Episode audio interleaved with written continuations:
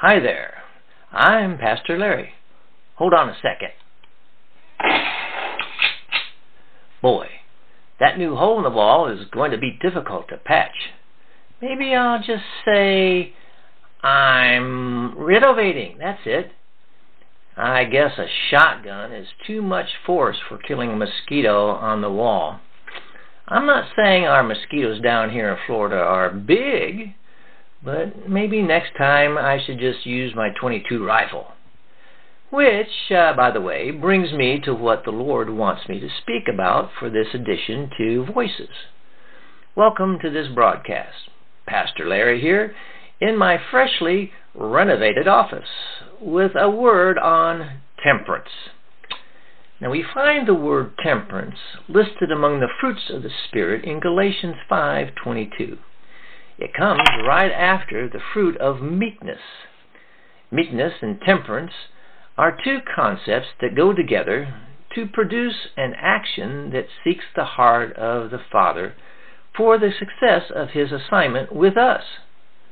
Now, back in the day, there was a temperance movement that took place in the United States from about uh, 1800 to, say, 1933. Now, in the early 1800s, many Americans believed that drinking was immoral and that alcohol was a threat to the nation's success. These beliefs led to widespread support for temperance, which means not drinking alcohol. Temperance is supposed to be a voluntary self control for a greater purpose. Now, for me, growing up, self control or temperance was about acting as I was told to do by mom just before we both went into the dime store. I was instructed to only look and not to touch anything, even if it was a toy. Now, this, pert near, was an impossible task in my eyes. But the word that the Apostle Paul uses, that is translated as temperance, is the word enkartia. The word enkartia speaks of being strong or masterful in something that requires self control or an operative application of a skill.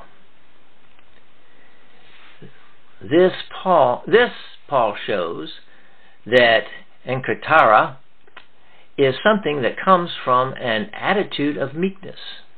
We know that studies in the past that meekness is not weakness. It is the application of a greater great power for a specific purpose. This is to be true a true demonstration of self-control. Let's look at Galatians 5:22 down through 23. But the fruit of the spirit is love, joy, peace, long-suffering, gentleness, goodness, faith, meekness, temperance. Against such there is no law. We are in times where our emotional stamina is being tested like we have never seen before. As spiritual beings, knowing Tob and Ra, it is difficult to control our emotional responses to situations where evil is called good and good is called evil. Sometimes it just makes me want to slap someone. Okay. Injustice seems to be everywhere, and there are few who seem to be able to do much about it. But handling unjust atmospheres has to be directed by the Holy Spirit. If He is not directing us, then anything we do to bring justice will miss the mark. So we have to be willing in the Spirit, as Paul says in a couple of verses before this, actually in verse 16, to walk in the Spirit, and ye shall not fulfill the lust of the flesh. For the flesh lusteth against the Spirit, and the Spirit against the flesh. And these are contrary one to another, so that ye cannot do the things that ye would. But if ye be led of the Spirit, ye are not under the law. This word lust is really talking about our longings for what we think we need. His solution to this is to walk in the Spirit. This walk speaks of moving in authority and confidence in what God is wanting us to be and to do. This walking in the Spirit is the way we move, not according to the set rules of the of law, but by the heart of the Father. When we set our sights on fulfilling our longings, we'll not only be acting in the power, uh, we will not be acting in the power of a masterful authority or of any kind of self control. Paul goes on to list some things that the flesh will easily become involved in, like idolatry and hatred. And our only solution is this enkata. Only this prepares for the next point of moving forward in grace. Peter has a similar list that includes enkata, which again is being translated as temperance. Peter's talking about the effect of God's grace in our spiritual growth, whereby we are given exceeding great and precious promises to, so that we can move forward. So let's look at 2 Peter 1 5 through 7.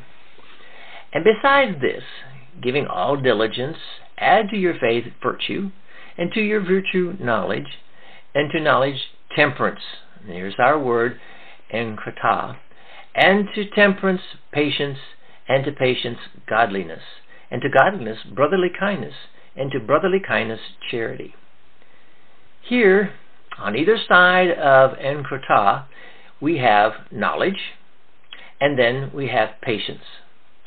Now, knowledge is our ability to grasp and apply a full understanding of what God has been revealing to us.